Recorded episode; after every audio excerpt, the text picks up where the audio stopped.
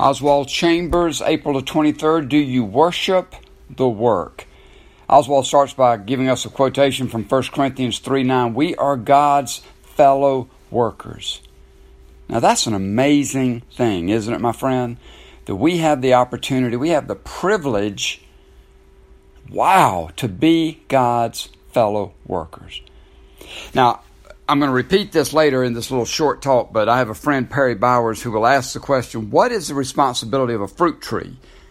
What is the responsibility of a fruit tree? And you and everyone else, including myself, would, uh, would answer to produce fruit.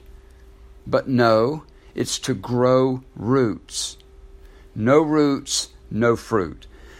Holy Spirit, fruit of the Spirit, comes from the Spirit as we grow our roots, and that is what Oswald is talking about today. Are you so busy with your work that you are not growing your roots?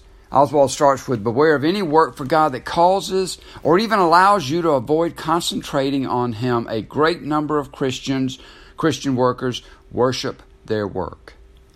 Just so happens I was reading and studying in 1 Thessalonians today, as a matter of fact, and at 1 Thessalonians, at the very beginning, chapter 1, verse 2, your work produced by faith, your labor prompted by love. Your work produced by faith, your labor prompted by love. Is your work prompted by love or is it prompted by performance?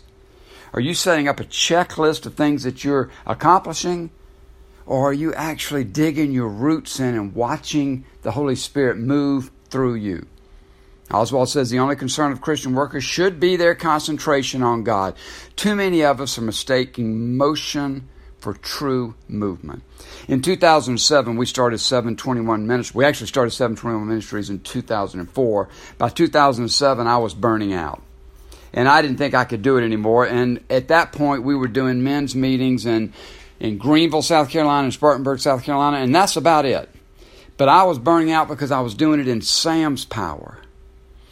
But as I learned to lean into the power of the Holy Spirit, to look for the energy, the clarity, and the creativity that comes from the Holy Spirit, the freedom and the energy that it gave me, suddenly things started to flow as if a fountain overflowing with energy. And now we're doing five men's meetings around the state and we're writing putting greens and we're doing radio shows and because the freedom that comes from digging your roots in, it is real.